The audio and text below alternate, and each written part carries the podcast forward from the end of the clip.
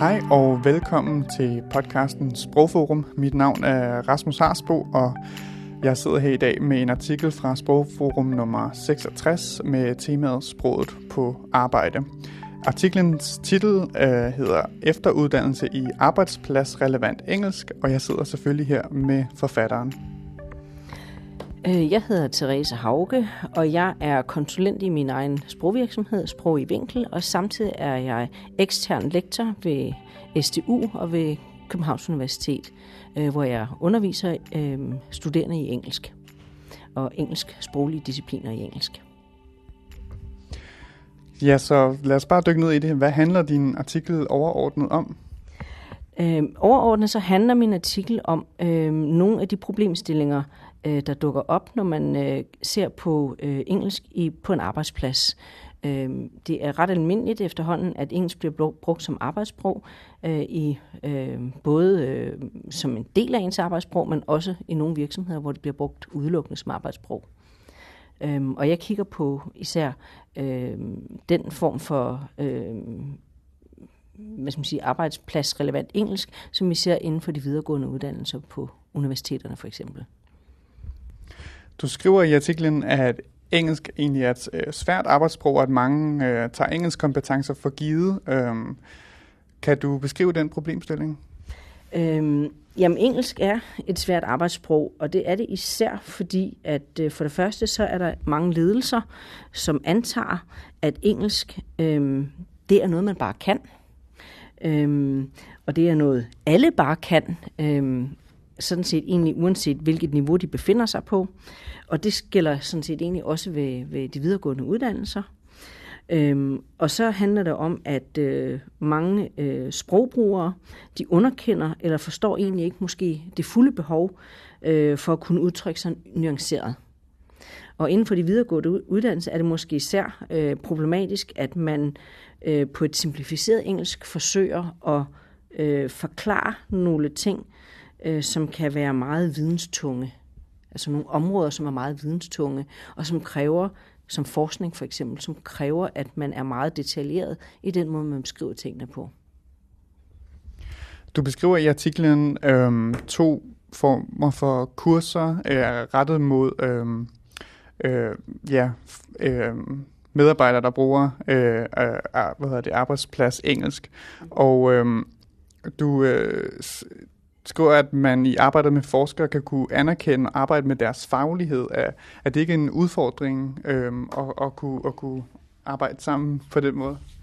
Øh, jo, det, kunne man jo, det kan man sådan set godt sige, men det samtidig er det også, øh, øh, er det også en rigtig spændende udfordring, fordi øh, det kræver på den ene side, at sprogkonsulenten jo er i stand til at kunne øh, øh, arbejde med mange forskellige fagområder, øh, men behøver ikke nødvendigvis at kunne arbejde med det på et meget detaljeret niveau, men skal være i stand til at kunne spørge ind på et ud fra en bred almen viden, sådan som den, hvad skal man sige, det brede publikum også vil gøre øh, og ikke nødvendigvis fagfælder vil gøre.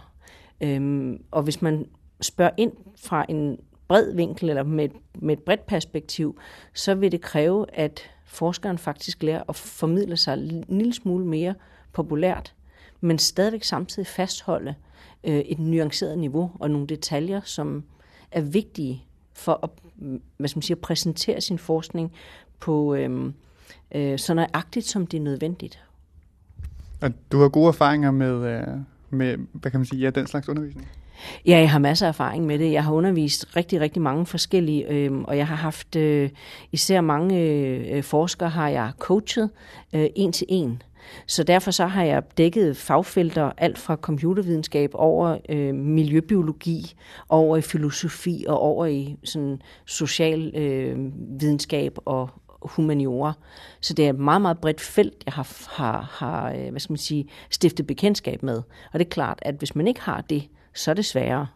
Fordi det kræver, at man er i stand til at sætte sig ind i det og forstå, hvad det er for nogle problemstillinger, de, de diskuterer.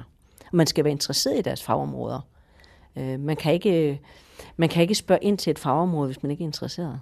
Fordi det, det skinner igennem, at man ikke er det. Og så bliver den hjælp, de har, den hjælp, de har brug for, den bliver ikke reel. Altså, eller de får ikke en reel hjælp i forhold til, hvad de har brug for. Nu har du øh, jo fortalt lidt om den her problemstilling og identificeret den. Hvordan ser øh, fremtiden ud for øh, arbejdsrelevant engelsk og fremtiden for den her problemstilling? Øhm, altså fremtiden for sådan noget arbejdspladsrelevant engelsk, øhm, det er, den vil jeg sige, er ret udfordret. Øhm, den er udfordret, fordi at øhm, man, øhm, man sylter øh, penge, øh, man sylter midler i forhold til at øh, give mulighed for at få noget uddannelse, eller noget efteruddannelse inden for engelsk. Øhm, men samtidig så står man i det dilemma, at flere og flere arbejdspladser bruger engelsk, og flere og flere medarbejdere bruger engelsk, og de bruger det på et højere og højere niveau, eller har behov for at bruge det på et højere og højere niveau. Så der er den her, det her dilemma, som er rigtig, rigtig svært at arbejde med, fordi man på den ene side har man, har man øh, et behov, der skal dækkes, men samtidig har man ingen midler til at dække det. Så det er lidt et skrigende behov derude? Jeg synes, jeg synes stadigvæk, det er et skrigende behov, fordi jeg ser tit, at øh, øh, de, langt de fleste er i stand til at arbejde ret godt på et relativt simplificeret engelsk. Men når det kommer til de fine nuancer, som forskning jo netop er præget af, så er det kompliceret, og så er det svært at få dækket det behov. Ja. Mange tak skal du have. Selv tak.